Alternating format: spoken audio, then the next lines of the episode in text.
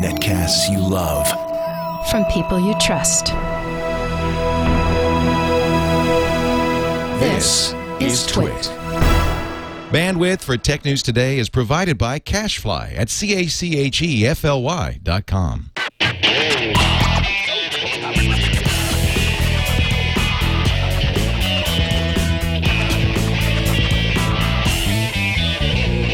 This is Tech News Today for Wednesday, March 2nd, 2011. Tech News Today is brought to you by Slingbox, which can turn your iPad into a television with the new iPad app from Slingbox. You can watch your home TV on your iPad anywhere you go. Check it out at slingbox.com. Welcome to Tech News Today. I'm Tom Merritt. I am Becky Worley. And I am Jason Howell. Becky's back. Woo. I know. Oh, it's good to have you back. I'm still throwing shaka to you guys instead of reaching out and embracing you. Chaka bra. Mahalo for that, though. Hey, brother, come on. We got a one more week Hawaii style, so come on. Make a little tech news today from here. The kind show. Yeah. All right, uh, and joining us, who someone who didn't understand a word of what we just said from France, Patrick Beja. I understood everything. I understood it all too much. Uh, Patrick Beja does Le Rendezvous Tech, uh, his own technology podcast, uh, as well as several other podcasts like the Phileas Club. I always enjoy immensely when you say the name of that show. Um, it's it's a pleasure. The different So ways I that I mispronounce it. well, you always mispronounce it the same way, so I. I come okay, to well at least I'm expect it. consistent. At least you keep the Z out of there. I'm going to start calling it Le Rendezvous Tech. That would be great. I am mispronouncing the right letters, though. I want to point that out. Absolutely. No, no, no. I think uh, your your 15 years of French in uh, college uh, show. No, what am I saying? I had one semester of, of French in a community college in Austin. That is all of the French, and I dropped You know, out before the- the semester was over. So there you go. on the other on the other hand, uh, not to derail this, but I always listen to the show uh, in you know double speed on the on the iPhone. So every time I come on the show and I hear the jingle and you doing the intro, I feel like I'm entering some sort of slow, motion Slow-mo, world. So like Inception. Like, speed strange. it up, Merritt. All right. Well, let's get to uh, the big announcement that happened in downtown San Francisco today. Uh, this morning, Nintendo unveiled some new What? features for the 3D. Yes. Yeah. What? Nintendo? No. Oh, yeah. Th- that was the big announcement down at Moscone Center, Yeah, it Center at 9 a.m. this morning, right? There were there were dueling announcements. I know. Right next door to where Steve Jobs did the iPad 2 announcement at 10 a.m., uh, Nintendo's CEO, Satoru Iwata, was on stage at the Game Developers Conference giving a Nintendo keynote. So, Sort of sort of bad timing, but whatever. Uh, Netflix is uh, just since since we're started with that. Uh, Netflix is coming to the 3DS this summer. Uh, you'll be able to stream Netflix movies. I don't think you'll be able to stream them in 3D, but you will be able to stream no. them. Uh, 10,000 AT&T Wi-Fi hotspots in the U.S. Uh, will let 3DS owners log on and play games for free over the internets. That's actually a huge feature, isn't it? It's it's like actually getting your all your connection needs for free, and they didn't announce you know a uh, a, a time uh, limit on this. So it's I think it's actually one of the major uh, bonus points that the uh, 3ds is going to get. and uh, they uh, they will also that will start in uh, late May. Uh, and uh, the team behind Super Mario Galaxy is creating a new game for the 3DS as well. That should come out. They didn't give a date on that, but that that is coming soon. That definitely sounded like it got the most buzz from the announcement. People were psyched to hear about some of the content that was coming to 3DS. And, you know, it's sort of like the 3D is cool, but what are you going to do with it? So this definitely got some buzz. Iwata also got some buzz for criticizing mobile app stores. He's got the iPad 2 announcement going right next door, and he's up there on stage going, "Look, these mobile these mobile devices for games. How are we going to make money off this? It's splintering the business into two sides. One, I assume he meant his, focused on quality. The other, I assumed he meant the guy next door, focused on quantity." He did give a shout out to Angry that's- Birds. that's but- funny. Yeah. But I mean, don't you have to?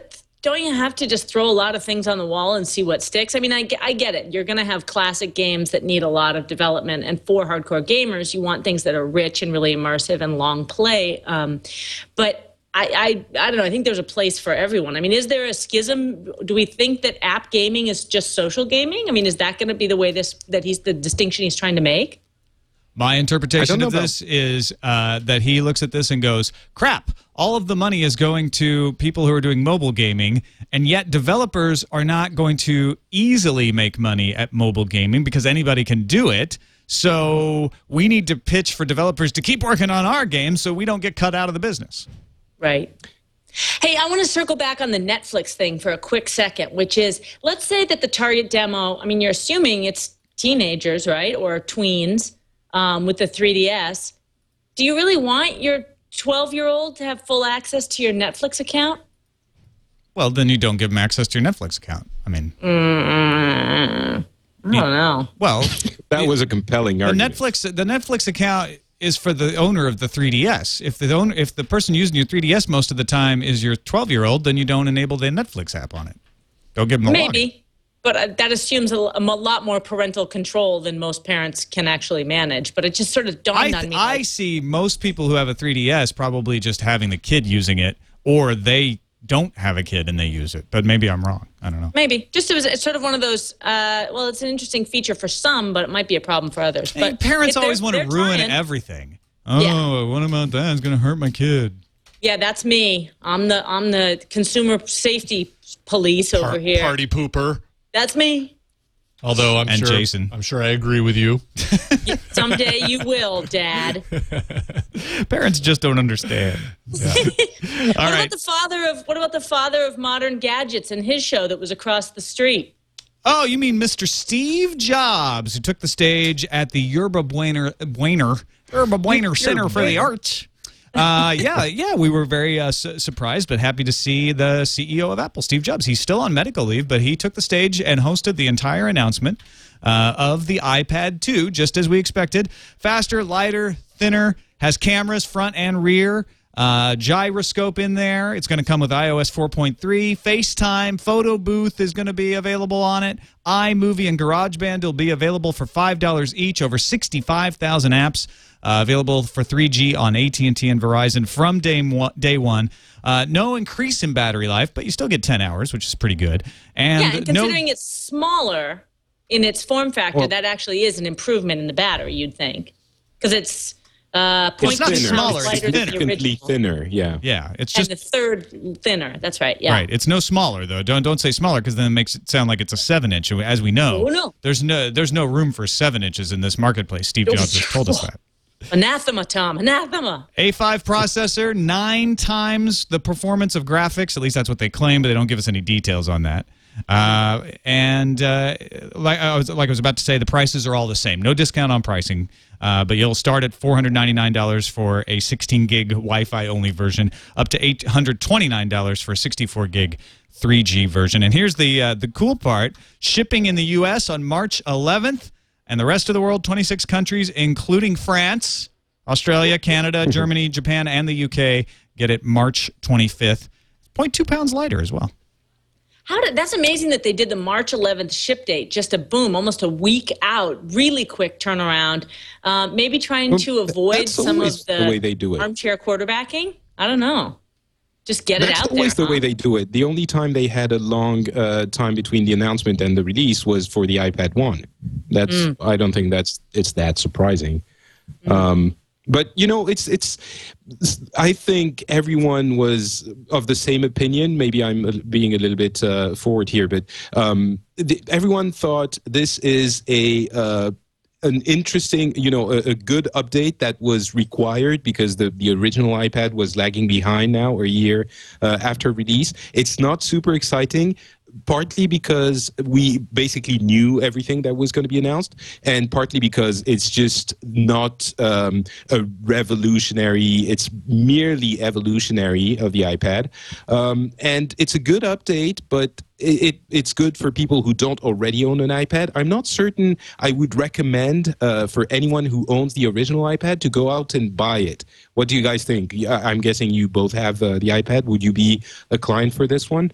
Well, for me, I would disagree. And I think the people who got most excited about this new iPad were content creators because you have the cameras, you have 720p camera um, recording and audio, um, 30 frames per second. It has GarageBand and it has iMovie now as apps that you can create content on the fly. So it seemed to me like content creators got excited about this. Um, you know, hardware wonks were sort of like, meh, sleepy. And then sort of like the general geek community was just psyched to see Steve Jobs. And then, you know, the one thing I noticed is that people were more excited about the iPad case than they were. Ah, it's not a case. It's not a case, Becky. It's a cover available in polyurethane or leather, and it comes with magnets that will adhere to the front of the new iPad. No back. It's just a rectangle, as I, I called it a square earlier, but it's actually a rectangle uh, that can then be folded up and used as a stand. This is going to be $39 for the polyurethane version or $79 for the leather version, and I find it entirely useless. But it You know, cleans the it's- screen when it's closed. It cleans the screen. I can screen, screen, clean the screen on my leg. it, it cleans the screen. It it also uh, turns the iPad off when it's on the thing. I mean, everyone's making fun of this, and admittedly, it's sort of ridiculous that it's that expensive for what it is. But honestly, the original uh, case for the original iPad by Apple. I think it was the best case there was, um, and this one is really cleverly made and, It's not and a cleverly case. designed. No, okay, I understand, but w- what it is, It's a two is dollar rectangle done. of cloth, or possibly Fine, five the if old it's one- leather. And magnet. it's The it's old an iPad one was a loincloth. three dollar. And freaking magnets. How do they work? It's a miracle. You- it makes you nervous, doesn't it, Tom? You're an old you're an old uh, hard drive guy who just doesn't Yeah, want those putting the magnet magnets that anywhere near close? your And uh, actually, you're right, Becky. It does make, make me irrationally nervous to have magnets on it. But the fact, all it does is it it covers the screen. It's not a case. And then what do you Well, do with okay, it when you're when you if you're not propping it up? It doesn't attach. So it's got to you got to rely on the magnet. I get- it's I I find this Wow, thing silly. you are up in arms over the cover. It's not a case. Don't buy it. That's all I'm saying. It, it has to be noted that Apple spent an incredible amount of time uh, promoting and talking about that that cover. Sorry, not the case. Um, and they must be they must have sold. We knew, but they must have sold incredible amounts of the original case to be pushing it that much. I mean, almost ten percent of the whole presentation was about the case, and it's uh, it's on the on the landing page for the iPad. Uh, presented almost as much as the iPad itself. Well, you know, when you're a design company, it's not fun to do an iterative product release. They want to to really innovate and I, I know it's ridiculous, but this was the most unique thing that came out from a design perspective. I suppose that that's that's a good way of, Agree. of a point. That's a good point. That is a very good point. This is was the most innovative. I think it's flawed, seriously, but it's very good looking. Yes. It's Apple's MO right there. Hey, How do you want to talk a little bit about the cover? um, about the 1080p HDMI cable? Yeah, well, uh, that that'll lead us nicely into iOS 4.3, which also got uh, got some announcements as well. Uh, the HDMI cable will allow you to, uh, for thirty nine dollars, seems to be the price code for these days, uh, plug in your iPad to your television and be able to take do screen mirror, mirroring of anything on your iPad, including apps, onto your television. So Hulu Plus could go to your television. Now, I think if I heard this right, the apps have to enable the screen mirroring. So I think your Hulu Plus app could prevent you from screen mirroring, which I bet if they can, they will. Uh, but generally speaking, you know, stuff that you have on your iPad could be played on your television, which, I, I think is fantastic. Also, uh, with iOS 4.3, there's going to be wireless streaming fro- to your iPad and iPhone over AirPlay. So uh, that's where Apple TV gets interesting because you can send wirelessly from your iPad to your Apple TV or vice versa.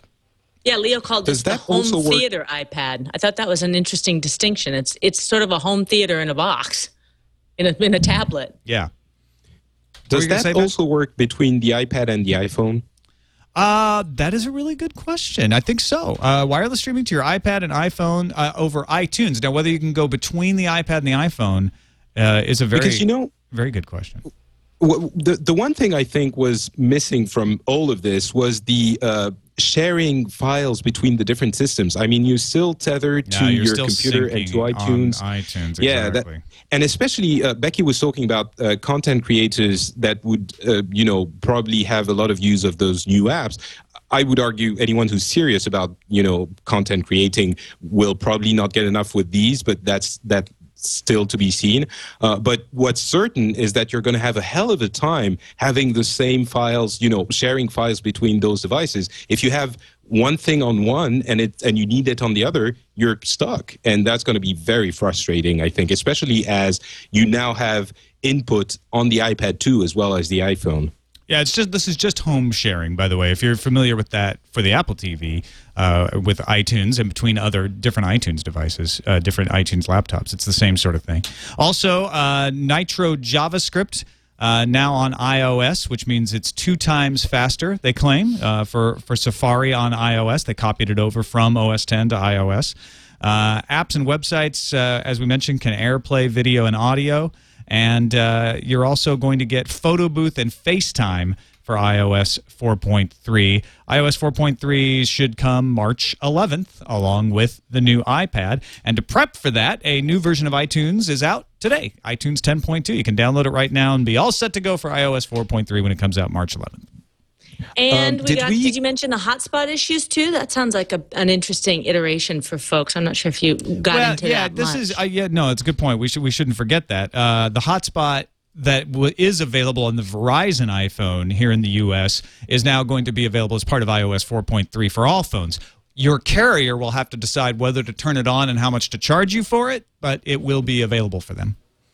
Yeah. There and you know, getting into the carriers too, I think this also brings up a huge question for people as we think about okay, now we have the real tablet contest of 2011, at least for now, which is which carrier, which tablet, which device and what are the what are the comparison issues? And tom as you looked at them all you know it seems like the Xoom is the competitor because of the screen size.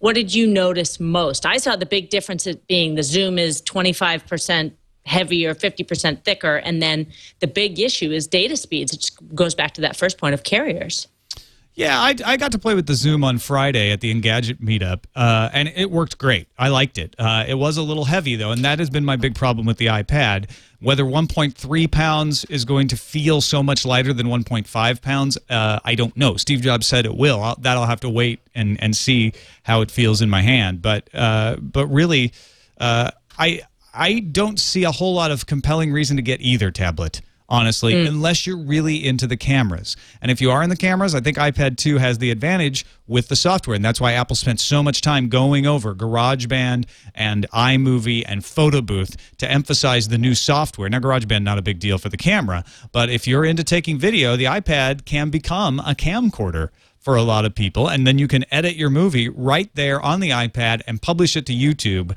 uh, without ever hooking it up to anything else. I think for not for me, but for a lot of people, that's going to be really compelling. i liked steve saying the campfire will never be the same again Oh, you're please, have you can your do an acoustic guitar. I know. acoustic guitar and then like you're saying that you'll record the, the the campfire and edit it right there and i'm just like really is everybody gonna be around the campfire with their ipad just shoot me now okay Uh, finally, let's before we, uh, we before we get away from the iPad 2 announcement, Random House uh, books, as we mentioned yesterday, could happen, are coming to the iBook store. They they appeared in the iBook store this morning, and so that was one of the things they opened up with in their press release about this. That was one thing I, I thought this thing could have been a press release. I mean, I guess you want to get on stage and show the video editing and show how that works. Uh, but the it, it is not a revolutionary change, even though they said it's redesigned from the ground up. Uh, if if you have an iPad right now, it's all about the camera, whether you should get a new iPad or not. If you don't really feel like you need to have a camera in your iPad, uh, I think you're going to be fine with the current iPad for another rev for sure. and Yeah, I'm and not sure, I- you know, the- ahead, sorry go ahead patrick i've interrupted Sorry. you only 12 or 14 times so far so you you get a win Sorry, Becky. Um, I just wanted to say that the, the faster processor, I think, is going to come into play once we see those new apps, which seem very proce- processor uh, intensive. Uh, and that's going to be more and more common, I think. And that might also push people to abandon the first iPad. All right, let's uh, and go ahead. tom i want to mention one more thing which is the right, pricing we on the iPad. You can't old have enough iPad. iPad news. I know, but you know me, I'm a freak about consumer stuff. Old wi- uh, old iPad Wi-Fi version, 399. Uh, reports of 349 for that on a refurbished uh, at the Apple Store, and then 729 for the um, 64 gigabyte 3G model. So we see a price drop on the old And you, ones. and you have to dig for that, by the way. It's Yeah. not if you just go to store.apple.com, all you're going to see are the new iPads, which you can't buy until March 11th in the United States at the store at 5 p.m. or online ordering. There's no pre-ordering yet. Uh, and so you have to search iPad and then press more results and scroll way down. Then you can find the old iPads available at the cheaper price. So if you if you want to find them, that's the way to do it. Now, if you are getting an iPad, you do have an iPad, you want to get Slingbox. Let's take a break uh, and thank our sponsor, Slingbox, which allows you to watch your home TV on your iPad anywhere you go. So we're, we're very excited about the ability to, to share video, right? Put video up on your TV screen, but your iPad can be your TV screen for every television show you get over the air right now. I do this a lot. It allows you to play full screen, good resolution video of your home TV, all of your sports channels, all of your movie channels, any channel you get at home. All you do is you buy a Slingbox, you plug it into the internet, you plug it into your television, and then you put the app on your device, whether it's your Blackberry, your iPhone, or your iPad, and you can watch your TV anywhere you go. No other system lets you do this. There's no extra subscription fee. You can even control and watch things off your DVR. So check it right now at Best Buy and Amazon. Uh, or go to their website. You can find more at slingbox.com. We thank them for their support. All right, let's move on to the uh, what do we what do we what do we got now? Oh, right. The uh, there's more tablet news. This is about HP and RIM having a little fight. There was a there was apparently an interview in Laptop Magazine where John Oakes, director of product marketing for the touchpad on HP, uh, offered his thoughts on the similarities between RIM's QNX operating system and HP, HP's own WebOS, essentially claiming RIM just ripped them off. Yeah, it definitely seemed like he was focusing on the multitasking and the cards and the fact that WebOS had really um, made their name on that. And they felt that the, the playbook was just really cribbing a little bit too much off the notes. I think it's just great timing for them to get something in the news today around tablets on the day of iPad 2. I, I think it's genius. They just decided, hey, let's let's have a little cat fight and stir it up on iPad 2 day. You guys in? Yeah, we're good. Let's do that. It's a Yeah, fast innovation cycle. Uh, Uh, the quote is it's a fast innovation cycle and a fast imitation cycle in this market. Keep honing, and those guys hopefully will continue to see the value in it and keep following us by about a year.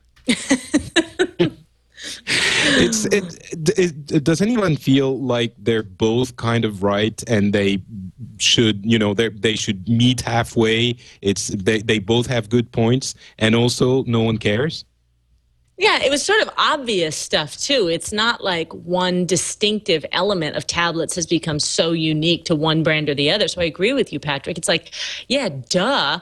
Um, and at the same time, they do have to fight for their space and claim what they've done best because they have to differentiate themselves from the other than iPads. We haven't even finished up the fight for the good people yet. RIM VP Jeff McDowell responded, There was no intention and no preconceived notion that this is what we want to end up looking like. In fact, I think QNX had that design lined up before we even started working with them. In other words, you stole it from us. yeah, we had it first. We well, the people we bought, at, at, the people Yeah, we they paid had it at QNX, they they had it first. But uh, Yeah.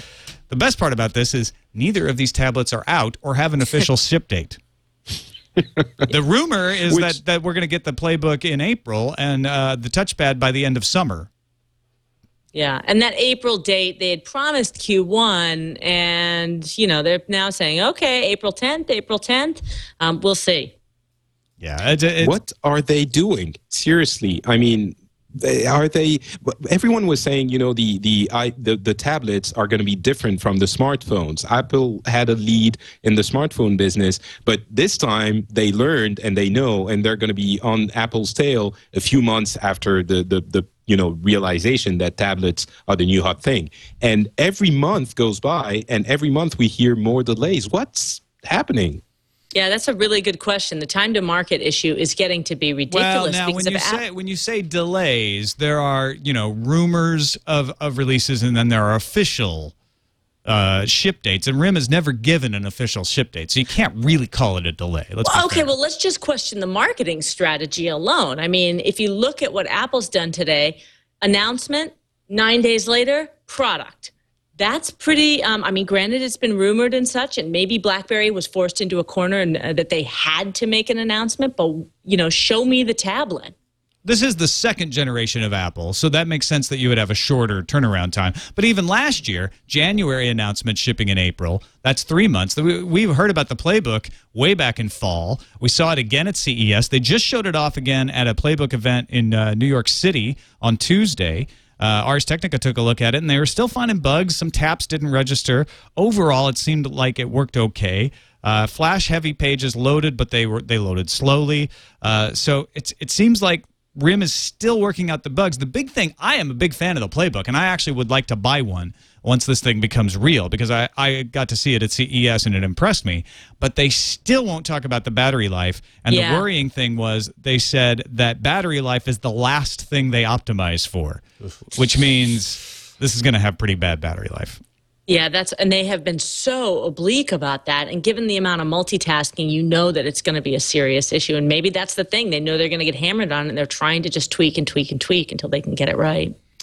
All right, let's move on to some Google algorithm news. Uh, as we mentioned uh, earlier on the show, Google has tweaked their algorithm to try to de emphasize low quality sites and emphasize high quality sites. Mostly that seems to be working, although Ars Technica has a good story today about how it's not working for everyone. In fact, Cult of Mac, uh, a fairly good Mac blog, has found themselves dropped by 30% in Google rankings, according uh, to an independent Google analytics firm uh, that went out and just looked at this. It's not from Cult of Mac, although Cult of Mac says it has lost 96% of its Google top spots.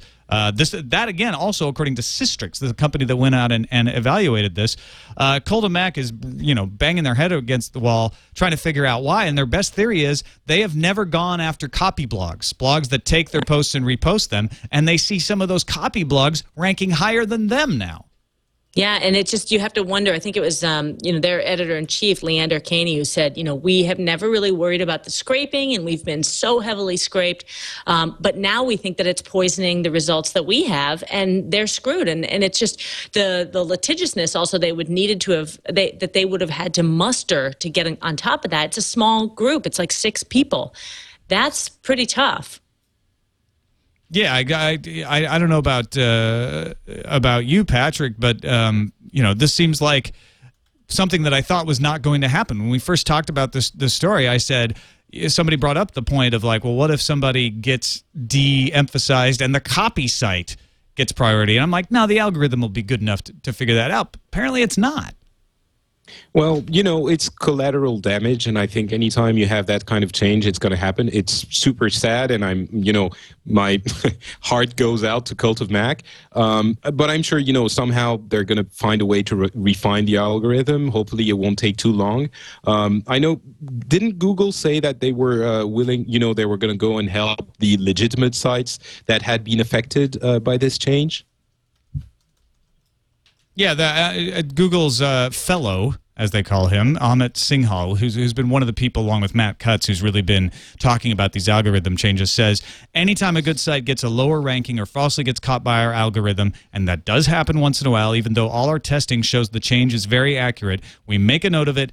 Go back the next day to work harder to bring it closer to 100%. Now, the challenge for Google here is they don't want to go and just manually change the results, right? They have to figure out how to tweak the algorithm to make the good site show up. That makes the algorithm better. If they fake it, it's not it's not good for the entire system. You know, one other thing that the Cult of Mac guys said is that they had to increase their traffic on non Apple rumor or news days. They had done a bunch of how to articles um, about Macs, and that those how to articles had been flagged as, you know, somehow come up as being subpar content. And this goes back to the whole um, thing that Mahalo just announced that they had to do layoffs because they got really hit by this change in the Google search results. And I'm sure it's because a lot of those how to or answer articles that have really been flagged. So it's just interesting how it's had a ripple effect. All right, on to Cisco announcing their latest global mobile data traffic forecast. Uh, they do this regularly, and th- this one shows some really crazy data points. Uh, among them, the top 1% of users on the mobile internet consume 20% of the bandwidth. Uh, and you hear that all the time, right? It's just a few people who are hogging all the bandwidth. Uh, that share is down from 30% previously. And the projection is that regular lo- users are catching up as they watch more video. High bandwidth users of today will be relatively average users by 2015. So that excuse is going to go away. They're not going to be able to say, well, it's just a few people using all the bandwidth. They're just going to have to create networks that can handle all of the video that people want to watch. And it is mostly video, right? It's unbelievable the numbers here. I mean, there's just you could throw a stone and hit an incredible stat as you go through all of this data. Um, you're seeing massive growth all around the world, um, growth in data consumption, and you're right, video is huge. And For the first time, so- mobile video traffic will account for a majority of traffic, 52.8% by the end of this year. wow, that is that's a game changer. That's huge. Any uh, mobile operator that is not gearing up their 4G network is going to be in deep trouble uh, come a few years. Millions of people around the world have cell phones but no electricity, according to this report. By 2015, a majority in the Middle East and Southeast Asia will live off the grid on the net. Thanks to mobile phones. It's it's incredible. How can So they if- charge their phones if they don't have electricity? I guess you go you go charge them uh, uh, somewhere like a you know a local corner, a bodega, corner hmm. store situation, mm-hmm. Or solar phones. uh, or so. Well, there are some. solar There solar are a phones, few. but I think most of the time that's Yeah, not it. Absolutely. Uh, no, but you could get like a solar backpack. They have those solar arrays that have just enough juice to power Sure. a mobile device. But, That's stuff. Mm-hmm. but we're talking about concept stuff versus what's really out there. And I think really eh, they they just go plug them in once a day somewhere that allows them to do that, even if though they don't have electricity at home. I mean, this actually begs a huge question is if the video consumption is so high for the early adopters, and if we see that desire for video growing at an epic rate in a short amount of time without the network infrastructure to support it, does that mean that video is just not that viable in the long term? No, the- it means the carriers are dragging their freaking feet and trying to blame all of us for using their damned service. That's what pisses me off about that whole thing. Is like, oh, you're using too much video. We won't be able to afford this. No, spend the money and build out your network, and and we'll pay for it. We want, you know, it's like, will it? Listen, you people are are using our service too much. You know, it would be like when electricity started to take off in the mid-century. They hold on now. We're facing a flood of new appliances here in the 1950s, so we need to throttle toasters. No more convenience for you folks at home. Okay? Did You're I being just greedy. poke the bear or uh, what? yeah. I think that I just poked him with a very sharp stick. I mean, my point is you you actually corroborated my point, which is you're just going to have to pay more for the video. Yeah. And and then my question is, are you willing to pay more for the video? I think and so. I think a I- I lot do. of people aren't. I think. I I, No, I- I don't think anyone will, is going to be willing to pay more. Oh, I think we've It- already it- seen the, they'll pay they'll pay more for not video. Look at the look at the data plans. Look at the rise in the cost of data plans just over the past decade. Uh, for for and, and smartphones are going crazy. So this isn't just an early adopter thing. It's going out into the wider marketplace, and people are paying for these data plans that they you would have never guessed people would pay that much extra for a phone plan, but they will. And so really, what has to what you have to find is that that medium, that happy medium Right. that allows you to to charge more and people are willing to do it and it's going to take unlimited plans these Yeah. these throttled plans are the thing Yeah, that's really going to turn Yeah. people off Yeah, that's that's what I, I, I, meant. Basically, we're gonna get to a point where uh, we were a few years ago with uh, you know wired connections, and we're gonna need uh, you know the ADSL of the the the, the phone uh, industry, and we're gonna need unlimited, uh, good quality uh, networks, and hopefully. If one network doesn't have it, then the other one will pick uh, pick up the slack, and uh, uh, capitalism will do its job. What do you know about capitalism? You're french. All right i kid because i love. Let's uh let's, let's finish up our discussion stories uh, with a really good article on wired today that I, we can't do justice. You should go read it. It's on the danger room blog called marines boot social media pioneers from afghanistan after facebook freakout. But it's a really interesting story about uh, a, an attempt to have social media correspondence embedded with a Marine unit journalists working for Basetrack, a nonprofit media group, arrived in the Mus- Musa Kala district of Afghanistan's Helmand province in October.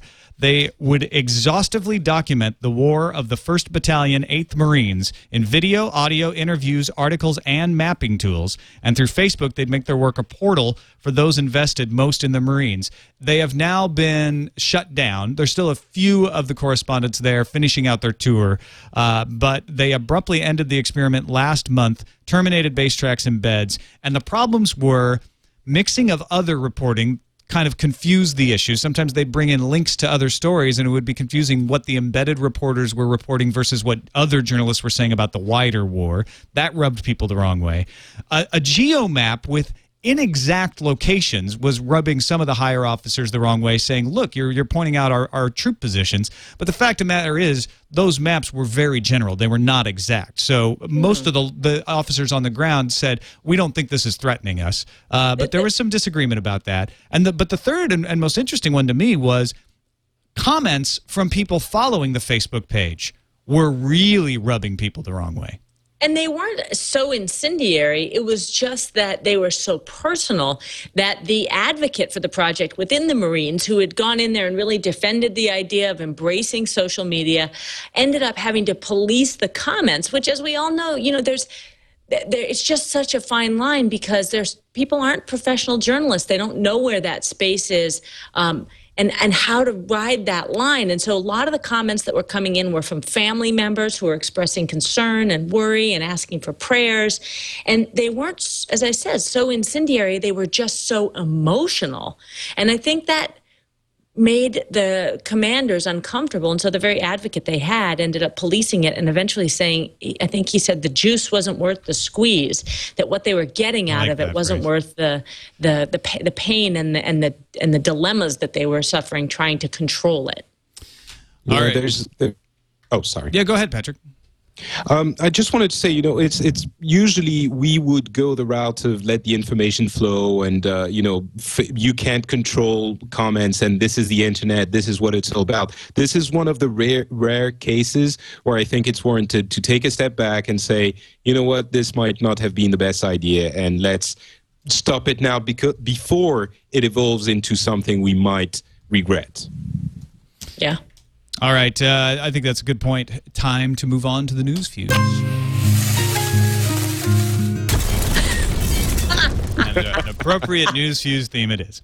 Uh, Google quickly responded to a report from Android Police yesterday and removed 21 malicious apps from the Android marketplace. The apps attempted to root your phone, upload phone information, including your IMEI, and add backdoors. Android Central reports the exploit used in these apps was patched in Android 222. And this is another reason that those phone manufacturers and carriers need to allow faster, more current upgrades to new versions of Android. That kind of sounds like a, an action movie. Android police fighting malicious apps who are rooting your phone. I They walk the beat and carry a phone. That's right. Uh, we are moving away from the action thriller onto Sony, finally announcing its researcher hobbyist program that allows the Move to be used with a PC. The program called Move Me will be available via the PlayStation Network and act as a server app running on the PlayStation 3. So your Move hooked up to the PS3 will send the complete state of the PlayStation Move and the navigation controllers to the PC. It's clunky, but here it is, and it's better than nothing. The Supreme Court of the United States decided today that personal privacy rights do not apply to corporations. AT&T did not want to respond to a Freedom of Information Act request filed by a trade association called CompTel, made up of AT&T's rivals. AT&T tried to claim that materials sent to the FCC over an investigation would be embarrassing if made public. The court said too bad that AT&T wasn't really a person and so couldn't be embarrassed.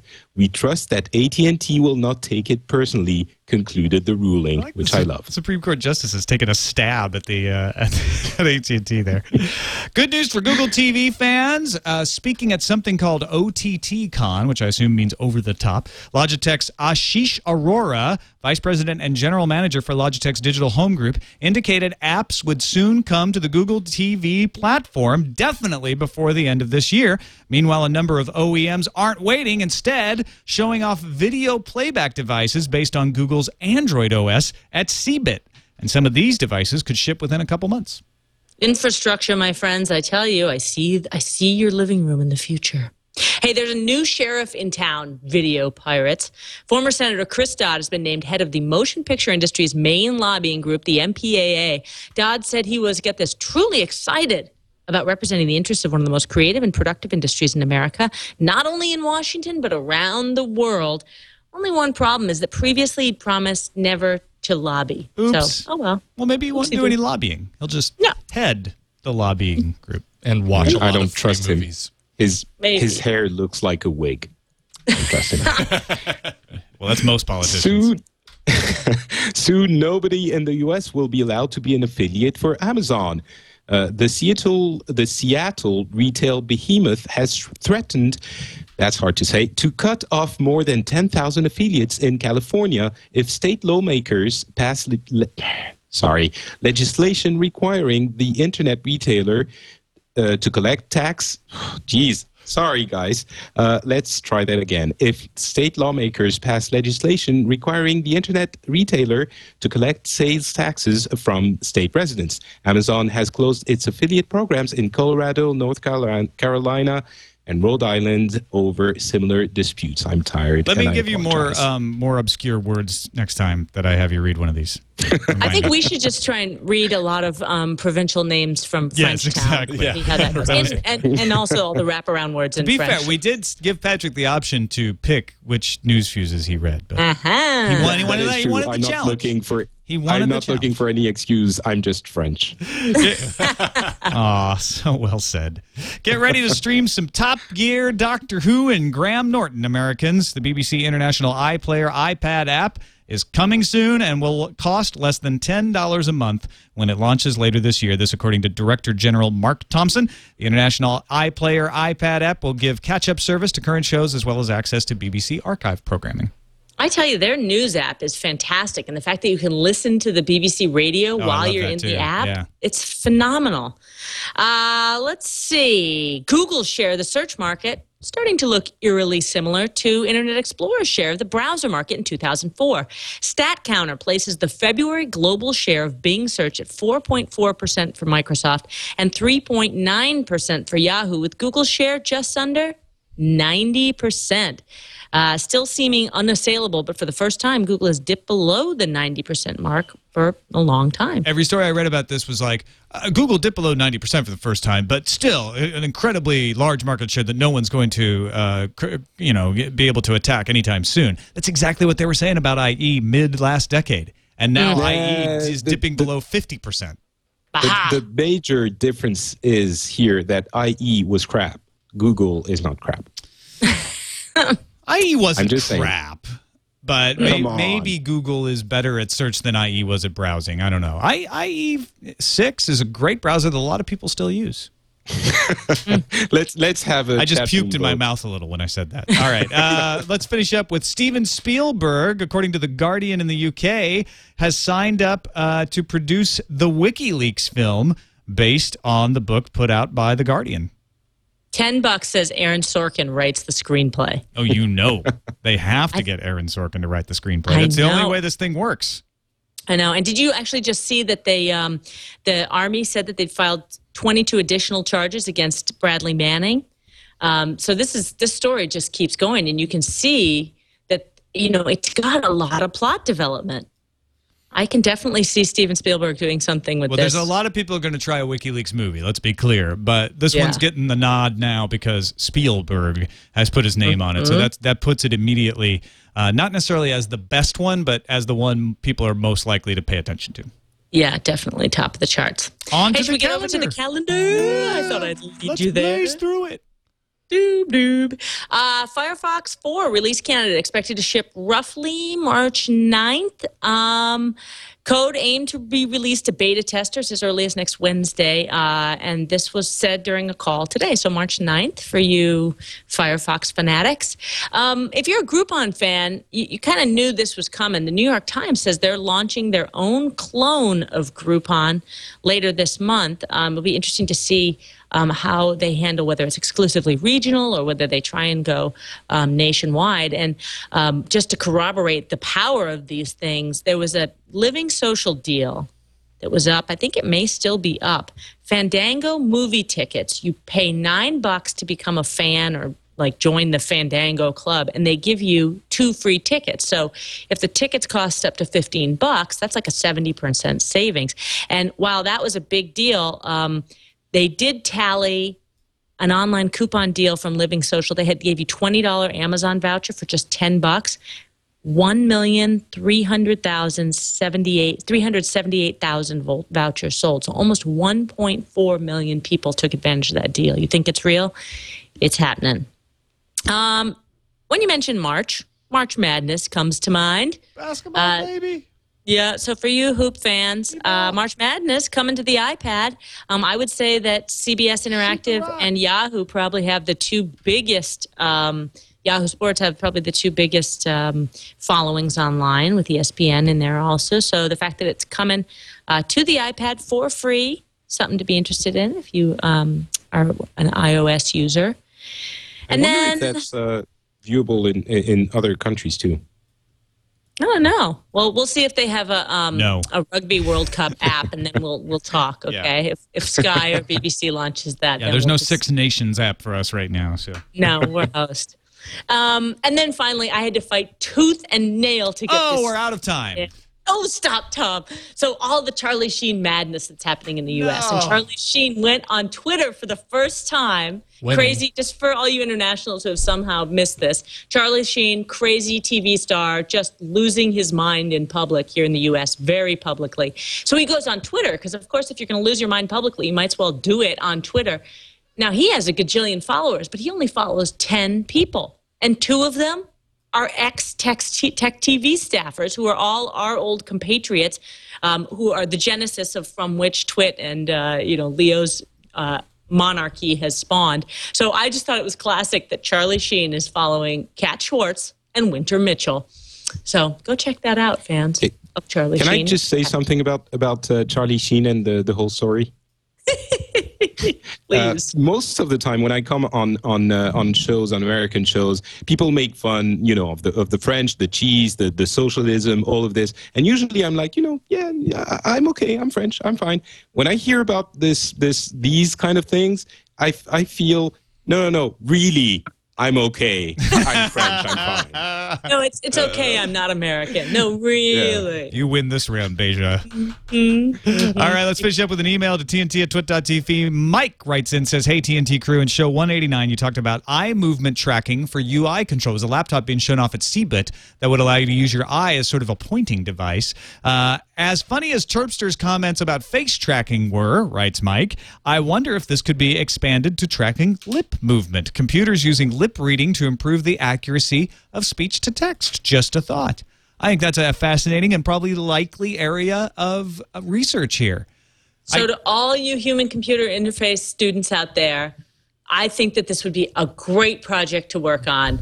But man, that sounds kind of tough given the way everybody talks different depending on where you are. Yeah, but that's I mean, no different than than speech recognition. You know, everybody has a different accent, and speech recognition is getting to the point where it can do that. So, well, I feel like they they can and and will be able to uh, overcome those differences. And how much better is that than having to talk to your computer? You're in a you're in a big room full of people in an office that are you know you don't want to be bothering them by talking all the time. If you could just mouth your control, No, That's an art could- in and of itself, I would imagine.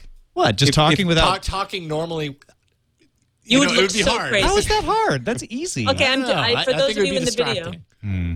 if I'm just sitting at my desk like this, Yeah, but nobody think that's not sees you. Nobody sees you. You're facing towards your monitor. You're in a No, cubicle. you know what?